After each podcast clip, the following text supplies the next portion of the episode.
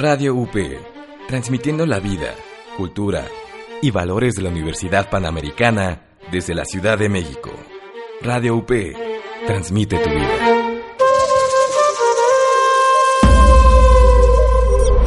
Somos parte de una misma historia. Nuestros caminos fluyen a través de la palabra, en un mismo espacio, fortaleciendo nuestra diversidad mediante el intercambio de ideas, opiniones y conocimientos. Radio U P y el Sistema de Radiodifusoras Culturales Indigenistas de la C D I presenta su programa Encuentros. Encuentros, Encuentros. La voz que llega lejos para acercarse a tus oídos.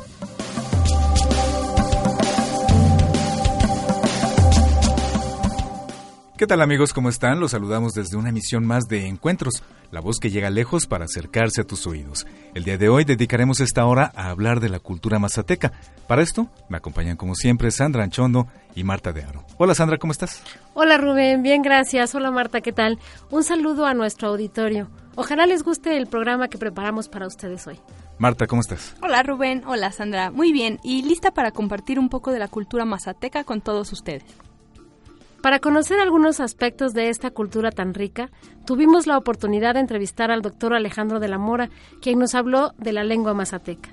Además, platicamos también con José Luis Figueroa Guerrero. Él tiene un interesante proyecto documental sobre la vida cotidiana de una familia mazateca. Como ven, tenemos un programa muy completo y muy bonito para el día de hoy, así que quédense con nosotros. Las raíces encaminan nuestra historia. Oye nuestro pueblo. Fíjense Rubén, Sandra, que los mazatecos se llaman a sí mismos ha-shuta-enima, que significa la gente humilde o la gente que trabaja en el monte. Y pues si revisamos la geografía del territorio que ellos ocupan, se entiende muy bien por qué se dieron ese nombre. Así es, Marta. Los mazatecos viven sobre todo en el norte de Oaxaca, en las regiones de La Cañada y el valle de, el valle de Papaloapan. Una parte de su territorio se ubica en la Sierra Madre Oriental. Por esto, su relación con el trabajo en el monte es muy importante. Incluso el famoso antropólogo Eckhart Bogue afirma que para el pueblo mazateco, trabajar con el monte es el signo más importante de identidad. En ese lugar se comparten saberes ancestrales respecto al cuidado de la milpa y el conocimiento del clima, por ejemplo. Pero no solamente esto, Rubén. También arriba en los montes se encuentran sus lugares sagrados, como por ejemplo el Cerro de la Adoración en Huautla de Jiménez. En este lugar se venera al dios Chicón, Tocosho y también a varios santos católicos. Sí, los mazatecos suelen hacer procesiones para subir a este Cerro de la Adoración y dar gracias a los seres sagrados por los favores que recibieron en el año. Además, se cree que en la cima de este monte está un árbol sagrado que representa el ombligo del mundo. Además de habitar en estos lugares representativos de Oaxaca, los mazatecos también se han asentado en otros estados como Puebla y Veracruz, Marta. Sí, las migraciones han llevado al pueblo mazateco a habitar estos estados. Un evento muy significativo en la historia de este pueblo fue la construcción de la presa Miguel Alemán en mil novecientos cuarenta y tres en Oaxaca. Así es, Marta, la presa que mencionas se construyó en el poblado de San Miguel Soyaltepec. Desafortunadamente, con la construcción de la presa, más de veinte mil mazatecos tuvieron que emigrar de la zona, por eso llegaron a municipios cercanos y estados aledaños. La construcción de esta presa hace más de setenta años significó una ruptura en los usos y las tradiciones de la cultura mazateca que sigue teniendo repercusiones hasta hoy en día. Por ejemplo, se perdieron muchas técnicas curativas que se hacían con plantas que solamente crecen en esta región. También se separó entre lo que hoy se conoce como pueblos mazatecos de la zona alta, media y baja, incluso hoy en en día se les llama así por su localización con respecto a la presa. Hubo otras comunidades que de plano tuvieron que emigrar completamente a otros territorios, pues sus poblados quedaron bajo el agua de lo que hoy es la presa. Esta construcción representó también un rompimiento con el espacio sagrado, aunque han logrado reconstruir su identidad parcialmente. Esta reconstrucción ha sido muy importante cara a la conexión que tienen con los chiconindú, o dueños de los lugares, pero también, como mencionaba Sandra, por la importancia de las plantas en las técnicas curativas. Según Lijamena, hoy en día se siguen utilizando plantas medicinales a nivel doméstico, aunque para enfermedades graves ellos acuden ya a médicos alópatas. Además de que el médico alópata es más caro, existen enfermedades como las generadas por la envidia, por el mal de ojo o la brujería, que solamente los curanderos, nijés o shinajes pueden curar. El proceso de curación mazateco incluye el recorrido físico de la casa, que es el lugar por donde empieza la sanación, gracias a las plantas que crecen en el traspatio, hasta llegar a los templos. el enfermo pasa por los altares de Chicones para llegar a los templos católicos como parte de este proceso curativo. El proceso curativo no solamente se relaciona con los aspectos físico, psicológico y espiritual del individuo, sino que implica una restauración de su relación con la naturaleza y los espíritus, y también el equilibrio con el espacio de curación como espacio sagrado. Exactamente, Rubén. Ese espacio sagrado que mencionas tiene que ver con la dualidad bien y mal, salud y enfermedad, que está presente en todo el ritual. Los hongos, Marta, también son muy importantes para la curación. Estos hongos descubiertos y utilizados por los mazatecos están muy estudiados. Afortunadamente, desde mil novecientos cincuenta y tres, los esposos Wasson documentaron las especies utilizadas y sus aplicaciones, porque hoy en día las prácticas se están perdiendo. Pero sí se siguen utilizando todavía, Sandra. La toma de hongos alucinógenos es una ceremonia compleja en la que se utiliza también copal, agua bendita, velas y otros elementos. Implica la abstinencia sexual y dieta de varios días, tanto del oficiante como del enfermo. Ambos tienen que estar limpios para poder acercarse a los hongos sagrados. La ingesta de estos hongos por parte del médico tradicional y del enfermo se utiliza principalmente para diagnosticar la enfermedad que lo aqueja. Los hongos que se consideran hijos divinos de la tierra tienen propiedades sobrenaturales que guían al médico y al paciente hacia el origen de la enfermedad. Esto representa el inicio de la curación. Después el tratamiento continúa con una limpia y con oraciones. Además de esto que hemos platicado, las comunidades mazatecas tienen varias características en común, pero hay dos principales que los identifican. Por una parte, tener una lengua compartida, y por otro lado, el trabajo común, que en mazateco se llama Shabazen. La lengua sirve como criterio común que los identifica como hermanos mazatecos, a pesar de que existen diez variantes lingüísticas. La lengua mazateca pertenece al grupo lingüístico Olmeca Otomangue, al subgrupo otomiano mixteco y a la familia popoloca. Las variantes lingüísticas sirven para identificar la pertenencia a las comunidades y establecer límites entre ellas. Además, existen otros límites geográficos simbólicos, como árboles sagrados o puertas de entrada. Por ejemplo, la pochota sagrada, que delimita la mazateca baja. En cuanto al segundo elemento que mencionas, Marta, el shabazen, es lo que en otras comunidades indígenas se conoce como tequio, que es un concepto bastante conocido. En términos generales, es el trabajo común que entre los mazatecos tiene que ver con la ayuda mutua y el sistema de cargos que se va rotando entre los miembros de una comunidad. Ya hemos hablado en otros programas del sistema indígena de trabajo solidario, que concibe a las personas como parte de la colectividad de la cual no puede ni quiere desarraigarse. En el caso de los mazatecos, por ejemplo de Tolimán, el trabajo comunal se conserva todavía. Este consiste en la cooperación obligatoria de todos los adultos para levantar la cosecha, reparar una casa cuando haga falta, organizar un velorio o una de las fiestas patronales. Así es, en las fiestas los hombres realizan todos los preparativos y las mujeres participan haciendo la comida para sus faenas y para la fiesta propiamente. El dos de noviembre celebran una de las fiestas más importantes. En ese día y siete días antes, danzantes enmascarados llamados Tashó van a bailar de casa en casa. Así hasta la madrugada del uno y dos de noviembre, que es cuando los mazatecos van al cementerio. Ellos adornan el lugar donde están sus muertos con muchísimas velas. Como en otras comunidades indígenas, este ritual del Día de Muertos es muy importante para los mazatecos. Ellos hacen lo que contó Marta, de poner muchas velas en el cementerio, y esto es algo además de, pues, muy bonito, un escenario simbólico que condensa lo que han aprendido durante siglos sobre la vida y la muerte. Sin duda deben ser momentos muy bellos los que comparten. Bien, ha llegado el momento de ir a un corte, amigos, pero no se vayan. Seguimos después de esta pausa con Encuentros, la voz que llega lejos para acercarse a tus oídos. Caminos abiertos por palabras. Encuentros.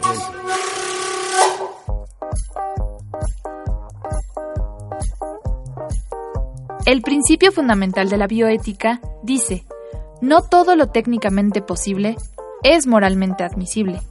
En otras palabras, no porque lo puedas hacer, quiere decir que está bien que lo hagas. No te pierdas Viva la Vida, todos los martes de once a doce con la doctora Lourdes Velázquez.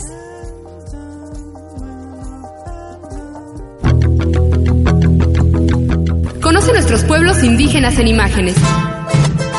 Síguenos en Instagram, arroba C D I-M X, y disfruta las maravillosas fotografías que tenemos para ti.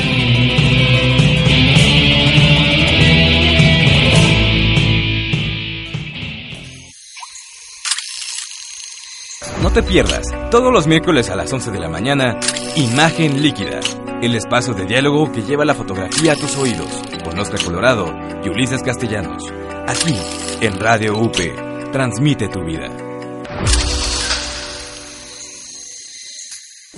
De norte a sur, a través del Sistema de Radiodifusoras Culturales Indigenistas, escuchas Aquí Estamos. Diagnóstico Económico, el programa que presenta los temas relevantes de economía nacional e internacional. Presentado por Gabriel Pérez del Peral, todos los viernes de once a doce, solo por Radio U P. Transmite tu vida. Entrando al camino por la palabra. Encuentro. Encuentro. Escucha, imagina, siente, vive nuestras tradiciones.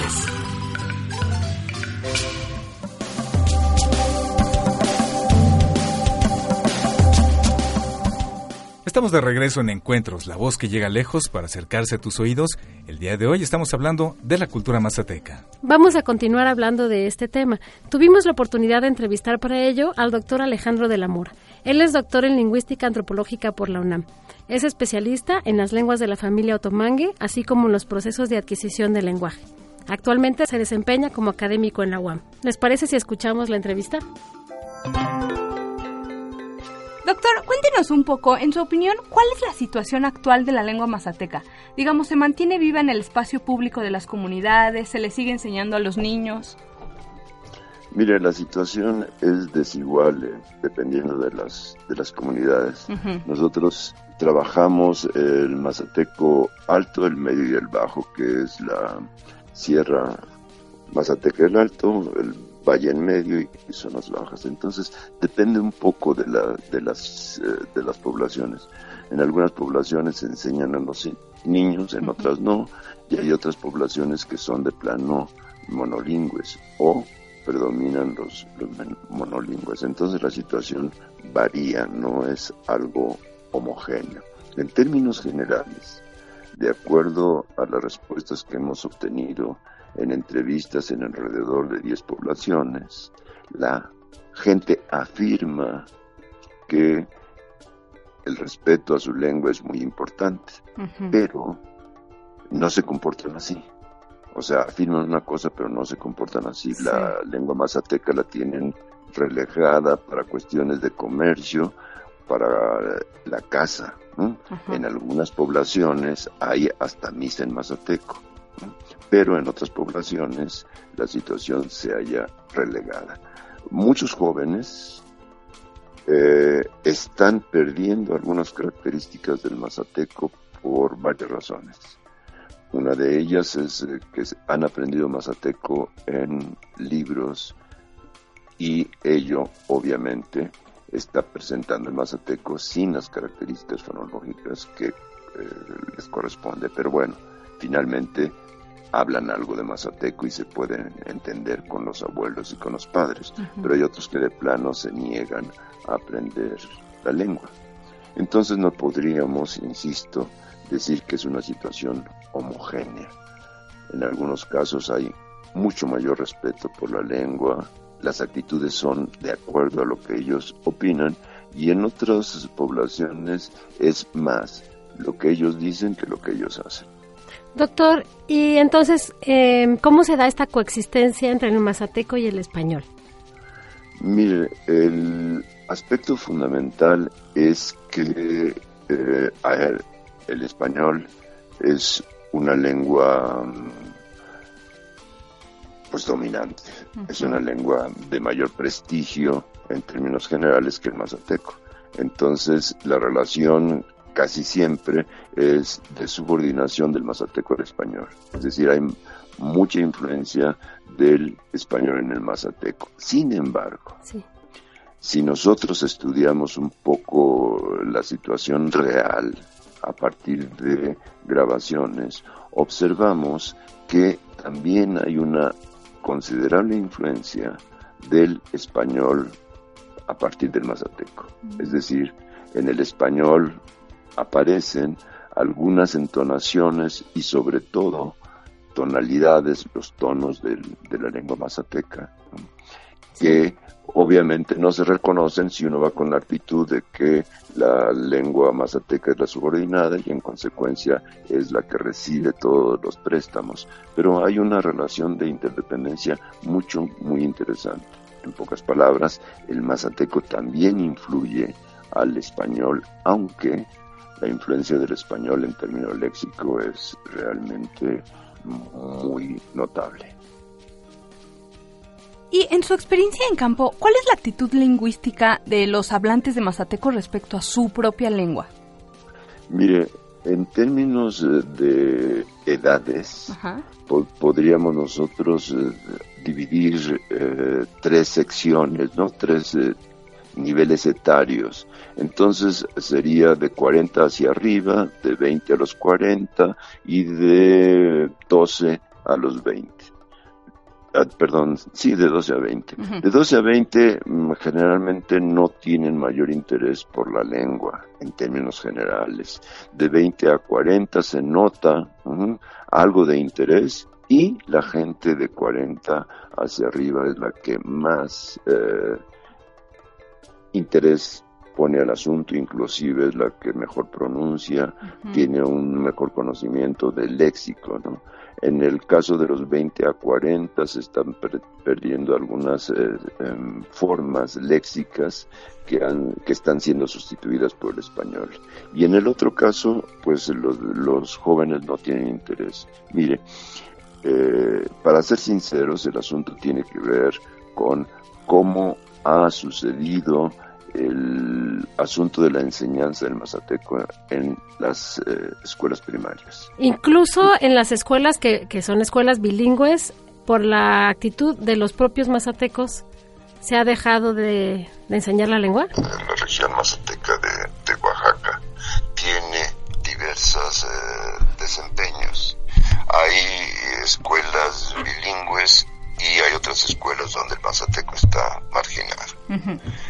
En las escuelas bilingües tendríamos que hablar de dos tipos de enseñanza. Una escuela bilingüe donde la enseñanza la da un maestro bilingüe y otra donde el maestro no es bilingüe.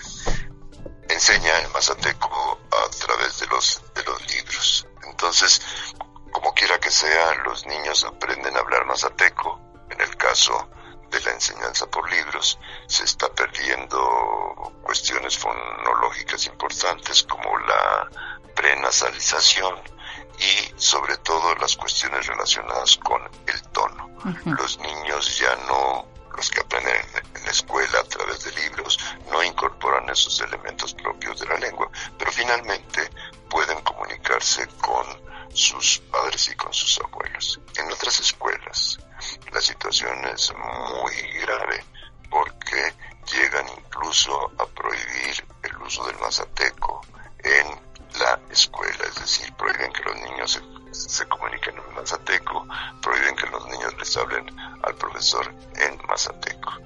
Entonces, por un lado, si usted pregunta en la calle a las personas eh, si enseñan el mazateco a sus hijos, ellos dicen que sí, pero esto no acontece en todas las, las familias.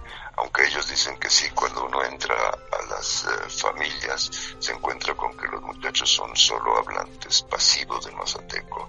Lo entienden pero no lo hablan o no lo quieren hablar. Pero lo más probable es que sean pasivos del mazateco, ¿no? Entonces es una situación doble.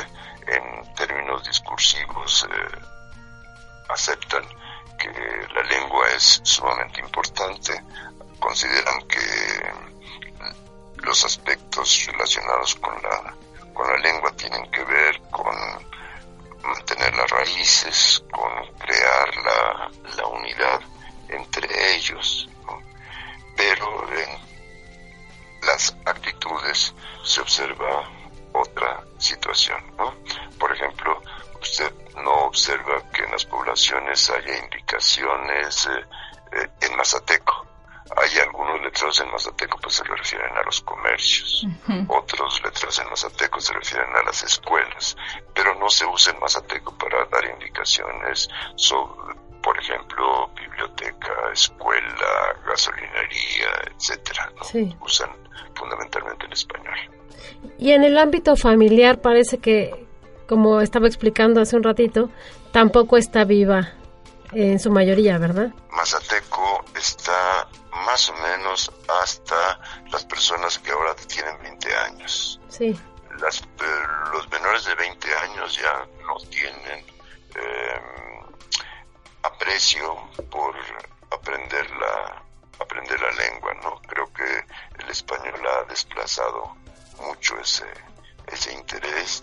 Eh, el mazateco no lo están viendo como una lengua de igual prestigio que el español, ¿no? Eh, creo que hace falta que hagamos algo al respecto para darle al mazateco, bueno, sobre todo impulsar lo que hacen los hablantes en algunos lugares para darle al mazateco la altura que corresponde. Creo que uno de los errores que hemos cometido es suponer que nosotros desde fuera vamos a hacer que la gente defienda su lengua, y eso es perder el tiempo. Claro. El asunto debe ser a partir de apoyar las iniciativas que ellos tienen, y aunque son esporádicas y, y un poco raquíticas, las hay. O sea, hay movimientos de resistencia de ellos mismos.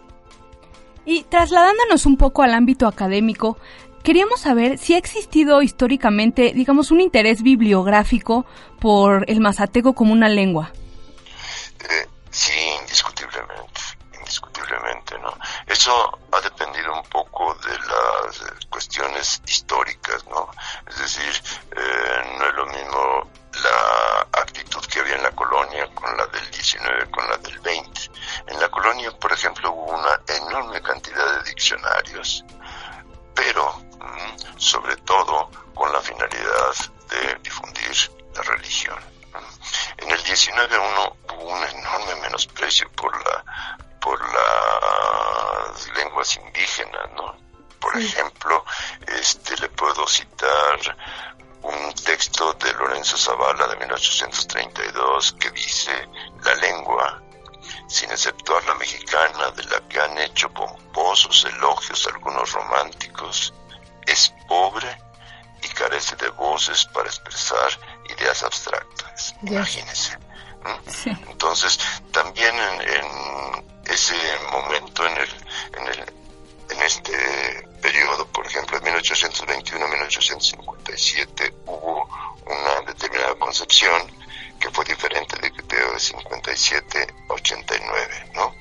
Eh, pero en ambos casos, la de la política lingüística no se preocupaba por la cuestión de el desarrollo de estas lenguas, sino estaba preocupada por la pobreza, y entonces dividía a la población en pobres y ricos y desestimaba, ¿no?, la caracterización en términos étnicos. Eh, para los insurgentes el problema era una cuestión económica, no cultural. Sí. Entonces había que resolver el problema económico, y la cuestión cultural no les interesaba, excepto algunos políticos liberales de origen indígena, por uh-huh. ejemplo Vicente Guerrero uh-huh. o Rodríguez Puebla, ¿no?, que tenían una actitud distinta, pero los demás no les interesaba en la más mínima. Lo que llama la atención enormemente es que Maximiliano vino a integrar una comisión para estudiar las condiciones de vida de los indígenas sí. mexicanos. Sí. ¿Mm? Y también otra cosa que llama enormemente la atención es que Maximiliano publicaba sus decretos en español y en náhuatl. ¿Mm? El emperador, con todos los problemas que hay en el terreno histórico de la presencia del emperador, pero tuvo mayor interés que muchos de nosotros. Y, doctor, queríamos preguntarle eh, ¿qué acciones futuras eh, usted propondría para revitalizar la lengua? O... Uh, mire, una de las cuestiones eh, cruciales en la experiencia que, que yo tengo sí. es eh, que si los hablantes no defienden su lengua, no hay absolutamente nada que hacer. Es cuestión de los propios hablantes. Entonces, en ese sentido, le reitero lo que yo se le señalaba hace un momento. Sí. Hay movimientos de resistencia en muchas poblaciones, es decir, eh, jóvenes, eh, viejos, eh, que se reúnen para intentar eh, desarrollar el mazateco, para aprender mazateco, para enseñar mazateco, ¿no? Pero son acciones muy aisladas, sin embargo, son acciones muy importantes. Yo sí. creo que lo que habría que hacer sería apoyar ese tipo de proyectos propios uh-huh. de los pobladores de diferentes lugares, más que llegar a eh, convencerlos de que tienen que hacer libla o presentarles textos, etcétera. Yo creo que eso no funciona, aunque pensándolo con mayor detenimiento, sí. es indispensable que eh, se pudiera homogeneizar un alfabeto que permitiese que se produjesen materiales para difundir el mazateco, sobre todo materiales científicos, sobre todo materiales artísticos, más que en el terreno puramente didáctico, porque eh, de no hacerlo seguiríamos con este alfabeto popular que está trayendo como consecuencia que se pierda alguna de las características del mazateco. Entonces, mire, uno de los problemas eh, muy serios es que eh, hay una enorme variedad de mazatecos. Aparentemente no hay eh, posibilidad de comunicación, pero ello es aparente.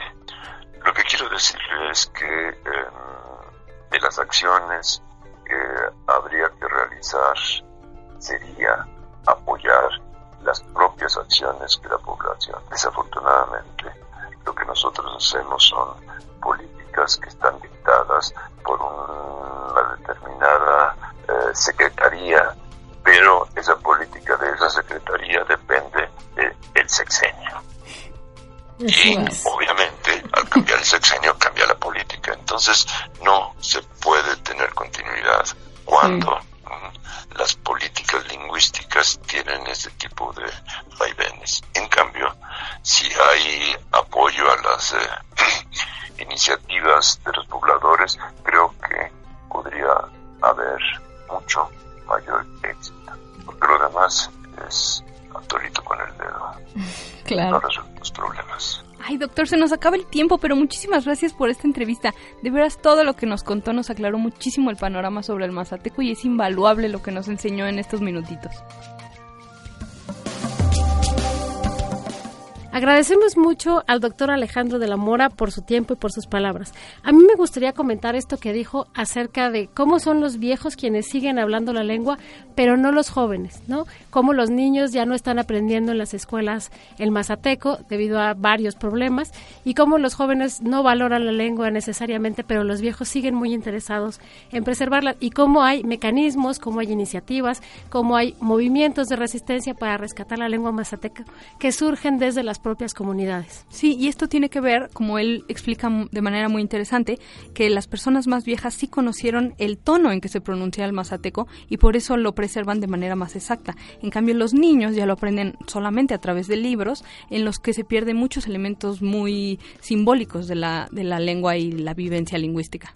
Y hay un fragmento en donde él eh, rescata esto de, eh, bueno, de la importancia de revitalizar la lengua a través del arte, a través sí. de estas expresiones artísticas que probablemente sean un poco más eh, fáciles o más más eh, se pueden eh, asimilar de mejor forma por la gente, ¿no? Particularmente por los jóvenes y por los chicos.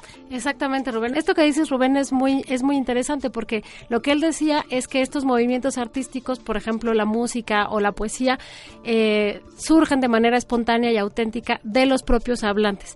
Él nos explicaba que si los hablantes no quieren conservar la lengua o no son ellos quienes la revitalizan y la vuelven eh, otra vez útil en el espacio público o eh, representativa, pues no hay nada que hacer, ¿no? Él hablaba también de cómo los académicos o la gente que hace políticas públicas han tratado de desde afuera conservar las lenguas o, pe- o pensaron en algún momento que podían hacerlo y que eso no es así, que son los propios hablantes los que tienen que hacer estos movimientos de manera espontánea y auténtica. Claro, la historia nos puede dar ciertas luces sobre cómo ha sido el proceso de evolución del mazateco, pero no es a través de la academia cómo se va a revitalizar la lengua. A mí me te- pareció también interesante una cosa que mencionó sobre el camino de ida y vuelta que se da entre el mazateco y el español, y tiene mucha razón en que normalmente pensamos que es el español el único que influye al mazateco, pero no lo pensamos en el sentido inverso, cómo el mazateco ha influenciado el español, específicamente en la cuestión del tono. O luego pensamos que son palabras que, bueno, que han sido prestadas, ¿no? Estos típicos préstamos lingüísticos, pero él habló del tono, de cómo el tono del mazateco está en los hablantes del español. A mí también me pareció muy interesante. Las expresiones de la cultura mazateca no dejan de sorprendernos. Sin duda, lo mejor que podemos hacer para apreciarla es conocerla. Es momento de ir a un corte, amigos, pero no se vayan. Todavía hay más del pueblo mazateco aquí en Encuentros, la voz que llega lejos para acercarse a tus oídos.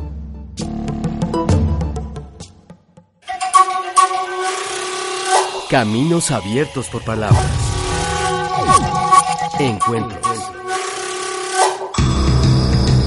Entra a SoundCloud y disfruta de los sonidos de nuestra cultura.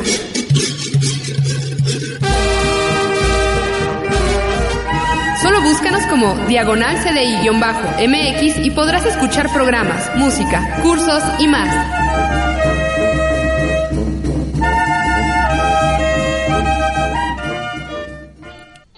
¿Recuerdas el alivio al terminar una discusión?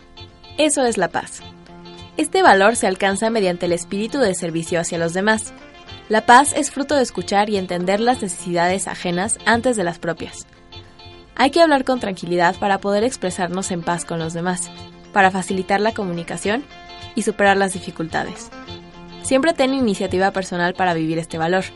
Domina tu egoísmo, para comprender las debilidades propias y ajenas. Así, lograrás hacer con los demás y contigo mismo la paz.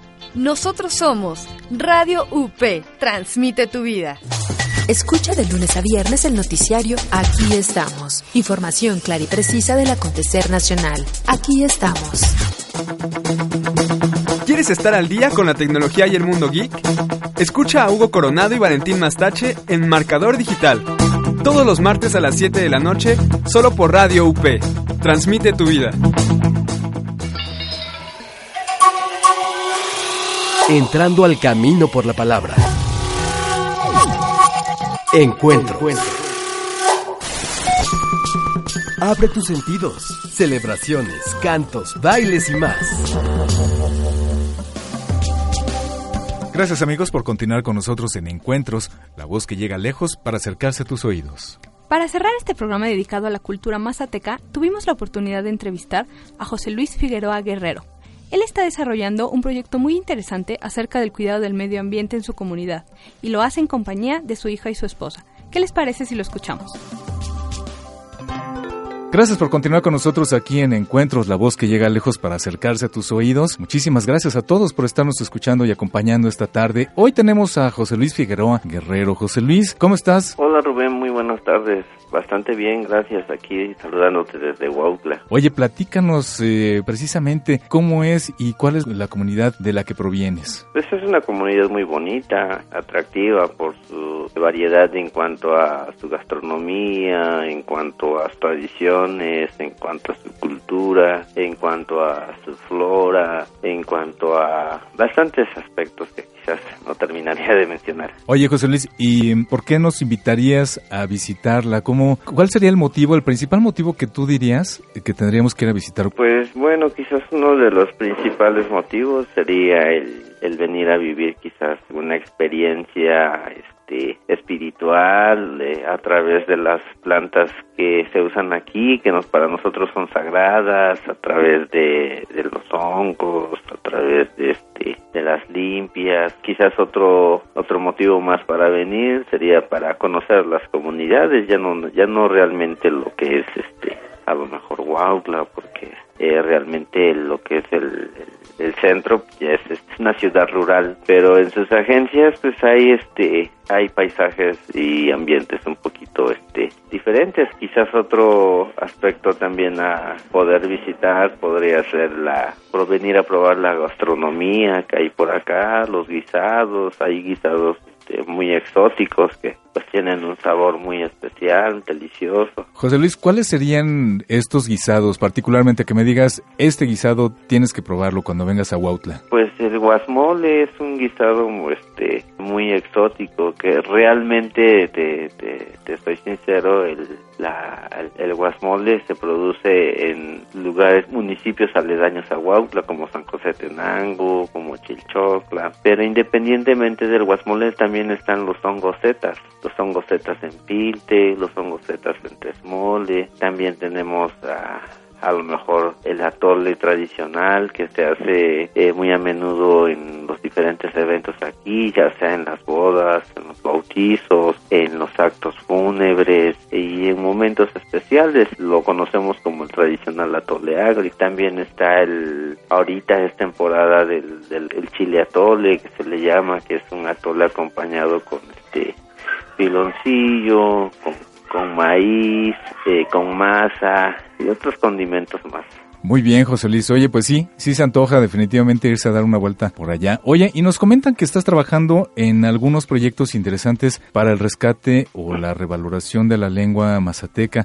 ¿Nos podrías platicar acerca de esto? Sí, claro. Pues estoy trabajando especialmente con mi hija, que tiene cinco años. Ella, desde que dio a luz, eh, sus primeras palabras que, que empecé a escuchar pues fueron en mazateco, porque para esto sus abuelos Eh, de parte de su mamá pues son totalmente nativos el, en el aspecto de que no hablan español, solo hablan mazateco. Ya por parte de, de tu servidor pues ya, ya hablan mazateco y español, pero bueno, nosotros vivimos en, en, el, en las afueras de la ciudad de Huautla, que es un cerro que se llama Cerro Clarín. Entonces este nos hemos eh, eh, desenvuelto en, en, en el medio eh, campestre, en el, en el medio del campo, con los animales, con todo, con el entorno, ¿no?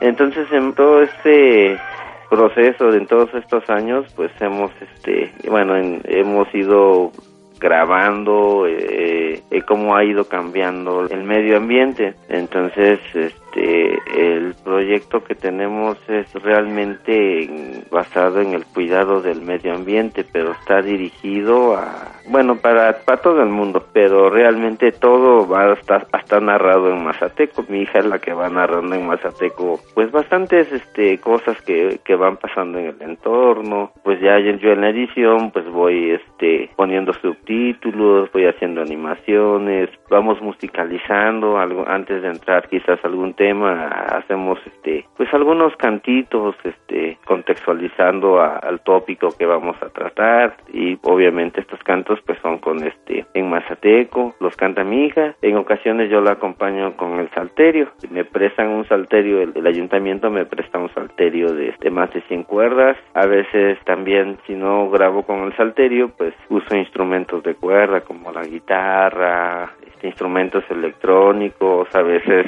pues trato de fusionar eh, lo que es la música tradicional, la música, eh, los cánticos autóctonos de la región con, pues con géneros que están ahorita de vanguardia, como quizás como el New Age, como el, el jazz, como reggae, como el hip hop, como af- uh, ritmos a- afroamericanos. Bueno, es una diversidad de, de, de géneros que de repente van este, fusionados para poder tener una musicalización un poquito este, pues amena, interesante y este, divertida, ¿no? En cada proceso, en cada etapa de, de estos trabajos audiovisuales. Oye, José Luis, y bueno, por lo que nos platicas, eh, no te quedas únicamente, como dices, abres todo este abanico de posibilidades de hacer música, eh, no solamente con eh, la música tradicional, sino que estás orientándote a abrir eh, pues más a otros géneros. Sí, sí, lo hago más bien porque realmente queremos,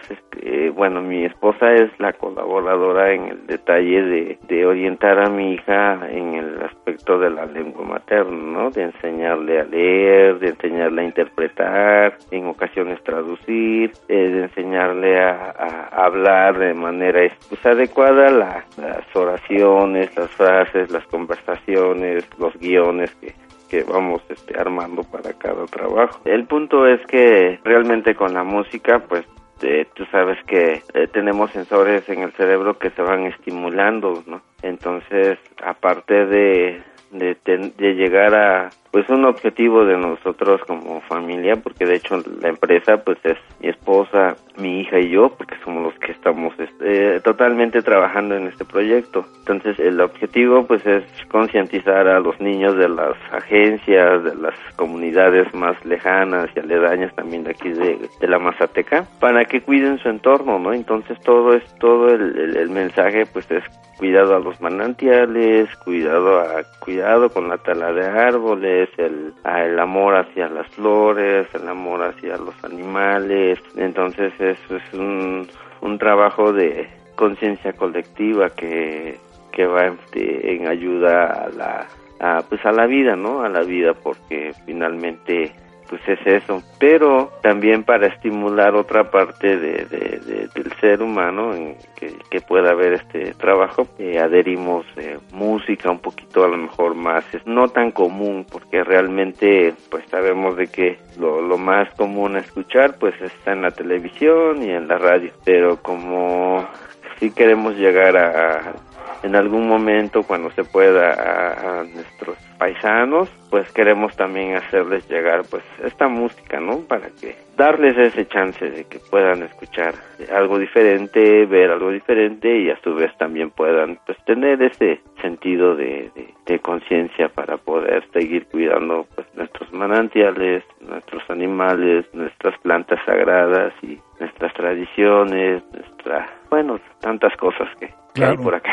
Y en este caso, por ejemplo, ahora que estás realizando este trabajo en el que estás con tu esposa, que tu hija está involucrada, ¿son únicamente ustedes los que están haciendo este, este trabajo o involucras a más gente? Y quisiera saber, por ejemplo, si crees que la gente joven debería estar más involucrada en este tipo de proyectos. Eh, yo pienso que sí, porque es, es un problema global el hecho de estar destruyendo o de no tener cuidado con pues con nuestro medio ambiente, ¿no? Todos debemos estar involucrados, pero digamos que a veces la el mismo medio, el mismo sistema de que nos en el cual nos regimos todos, pues este nos nos limita en, en tiempo para poder hacer las cosas que quizás nosotros hacemos en familia. Realmente te hago saber de que nosotros eh, eh, para poder hacer este estos trabajos, pues tenemos que estar adaptados a, a, una, a un modo de vida eh, muy campirano, es decir, que a veces estamos predispuestos a estar una semana sin,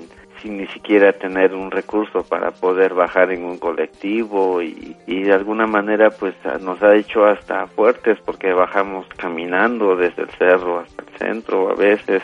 Y pues ahí nos estamos alimentando de los quelites, de los nopales y pues que finalmente es algo muy sano, ¿no? O sea, no, no realmente no es queja, solamente es este salió el comentario por la lo, lo que comentas. No solo real, solo por el momento solo estamos nosotros tres este pues haciendo estos trabajos y realmente pues lo, lo hacemos con mucho gusto. En lo personal pues es para mí es una manera de mantener unida a mi familia y de podernos disfrutar como familia y de pues vivir vivir juntos, ¿no? Y compartir juntos las actividades que hacemos, como por ejemplo de, de ir al monte y, y de ir a, a buscar baraña seca para poder tener en casa reservas para ir eh, prendiendo el fogón, cocinando la comida o, o ir al manantial por el agua o ir a arreglar la manguera o ir a pastorear los chivos. Entonces estos detalles a veces hacen a, realmente a que estemos juntos y realmente yo los aprovecho para poder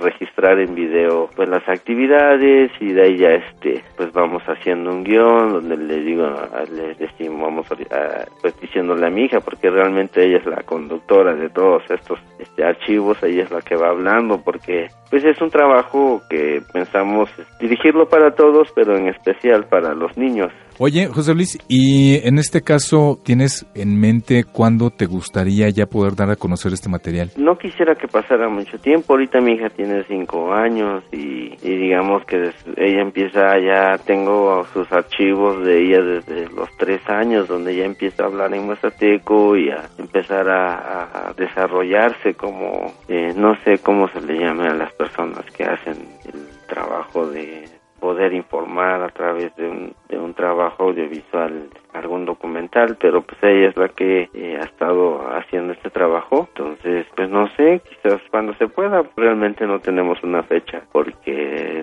pues no hemos, este, y si quisiéramos que fuera pues algo serio, ¿no? Una, una, cuando al momento en que se proyecte, pues que se proyecte pues de manera formal, a través de, de una dependencia o a través de, de alguien que pudiera eh, masificar la, la información en los medios, en las U S Bs, discos, en las comunidades, las escuelas, en los centros de cultura, y pues creo que no es un trabajo nada más para nivel básico ni para nivel medio superior. Eh, queremos pensar que es un es un, un trabajo que también tiene una antropología pues profunda. Muy bien, José Luis. Finalmente, ¿nos podrías decir qué consejo le darías a los jóvenes o a quienes estén interesados en temas como este? ¿Qué les aconsejarías? Pues que proyecten sus ideas, sus energía con sus hijos o con los niños, porque pues me doy cuenta que con ellos es, se trabaja bastante bien y, y es una manera eh, bonita de poder estar cerca de ellos y poder convivir. Oye, José Luis, pues nuevamente te agradecemos mucho esta entrevista para nuestro programa. Sí, Rubén, gracias. Pues, al contrario, gracias a ti, y espero que nos podamos conocer muy pronto. Claro, bueno, gusten, son bienvenidos en Huautla. Muchísimas gracias, José Luis. Agradecemos nuevamente a José Luis Figueroa Guerrero, que nos dio esta entrevista para Encuentros, la voz que llega lejos para acercarse a tus oídos.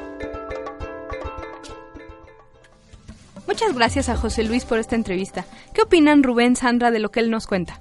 Yo estuve encantada de conocer el proyecto de José Luis. La verdad me dejó eh, pues fascinada, la verdad. Esta manera en la que cuenta eh, la vida cotidiana de una familia mazateca, que es su propia familia, cómo viven en una comunidad rural. Eh, me parece que no solo es útil para vivificar la lengua o para hablar del medio ambiente, que es... son algunas de las cosas que él quiere hacer, sino que muestra cómo la vida de campo y cómo sus costumbres, su rutina, son valiosas en sí mismas y son bellas, ¿no? Es un documental narrado por su niña que expresa todo esto, y me parece que vale la pena que algún día lo podamos ver en la pantalla grande. Y es un ejemplo perfecto de lo que hablábamos antes, ¿no? De esta necesidad de que haya expresiones nacidas de la comunidad misma. Y más que eso, el proyecto de José Luis me parece más entrañable porque es muy íntimo, nace del núcleo familiar. Sin duda debe ser un retrato muy eh, fiel e interesante, porque también eh, pues él tiene todo un concepto y toda una idea de cómo quiere presentarlo. Él en algún momento en la entrevista nos decía que, bueno, pues el, el proyecto sí lo está armando, pero tampoco tiene prisa por presentarlo ni por enseñárselo a muchísima gente, ¿no? Sino que finalmente es un trabajo que está eh, pues elaborando principalmente y, y eh, para su familia, pues, y eh, que ya después, si hay la oportunidad, bueno, pues eh, se abrirá a presentarlo y a enseñarlo a los demás. Ay, yo sí lo quiero ver, Rubén, la verdad, ¿no? eh, ahora que estaban comentando esto, yo pensaba justo en lo que dijo Alejandro de la Mora sobre las iniciativas que nacen de los propios hablantes eh, del mazateco para revitalizar la lengua, ¿no? Y esta es una muestra hermosa de un proyecto así, que debería ser apoyado, pienso. Y tiene doble valor porque es un proyecto intergeneracional. Si hablábamos antes que los niños están perdiendo la lengua, ¿qué mejor manera de apoyarla y vivificarla que enseñándola a la hija de José Luis y siendo ella la protagonista del proyecto? Sí, además, como mencionaban hace rato, eh, generalmente estas propuestas, cuando vienen desde las comunidades, eh, tienen un, un propósito que a veces los que estamos afuera de las comunidades eh, no las comprendemos completamente, y tal vez si queremos iniciarlas desde afuera no le estamos dando el valor o el sentido que ellos quieren eh, eh, pues plasmar, vamos a decirlo así, ¿no? José Luis nos cuenta que tiene archivos de lo que podría después ser un documental sobre la vida cotidiana, algunos aspectos de la vida cotidiana en su comunidad a partir de la visión de su niña, ¿no? A partir de imágenes que, que, él, que él ha grabado y que su, su niña va narrando desde que tiene tres años. Hoy tiene cinco años y yo me imagino que va a seguir con este proyecto que es de, de largo alcance. Sin duda un trabajo muy interesante que ojalá podamos ver en alguna ocasión el trabajo de José Luis. Desafortunadamente se nos acaba el tiempo, amigos, y tenemos que irnos. Muchísimas gracias, Sandra. Gracias, Rubén, gracias, Marta, y un agradecimiento especial a nuestros invitados que hicieron posible este programa. Gracias al doctor Alejandro de la Mora y a José Luis Figueroa Guerrero. Muchísimas gracias, Marta. Gracias a ustedes, Rubén, Sandra, y un saludo a quienes compartieron este programa hoy con nosotros. Bien, pues nos vamos a despedir con un fragmento de una pieza que José Luis eh, tuvo a bien eh, proporcionarnos. Este material, eh, como les decíamos y él mismo comentaba, no es fácil que lo, que lo, que lo muestre y tenemos la fortuna de presentarlo esta tarde. Así que bueno, pues nos vamos a despedir con la pieza de José Luis y no se olviden de escucharnos en nuestra próxima emisión que estará dedicada a la cultura chol. Hasta luego, amigos, nos despedimos por hoy de su programa Encuentros, la voz que llega lejos para acercarse a tus oídos. Tintile naisata mina a disut tintile sonindo sona pachana yorotchakena nipana yorotchakena ninana.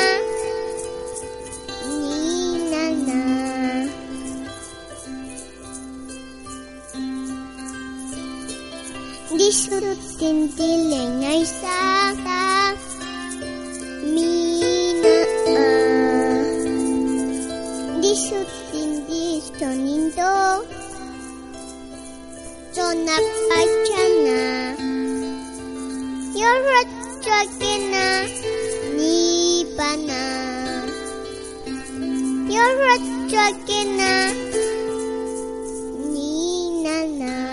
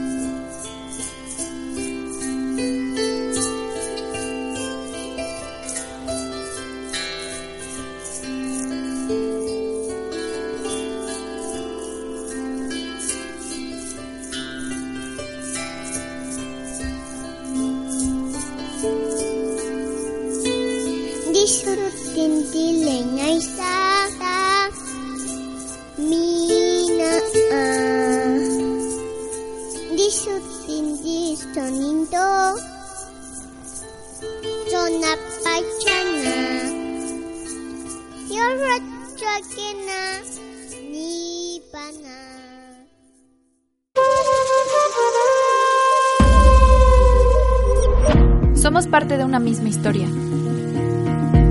Nuestros caminos fluyen a través de la palabra, en un mismo espacio, fortaleciendo nuestra diversidad mediante el intercambio de ideas, opiniones y conocimientos. Radio U P y el Sistema de Radiodifusoras Culturales Indigenistas de la C D I presentó su programa Encuentros.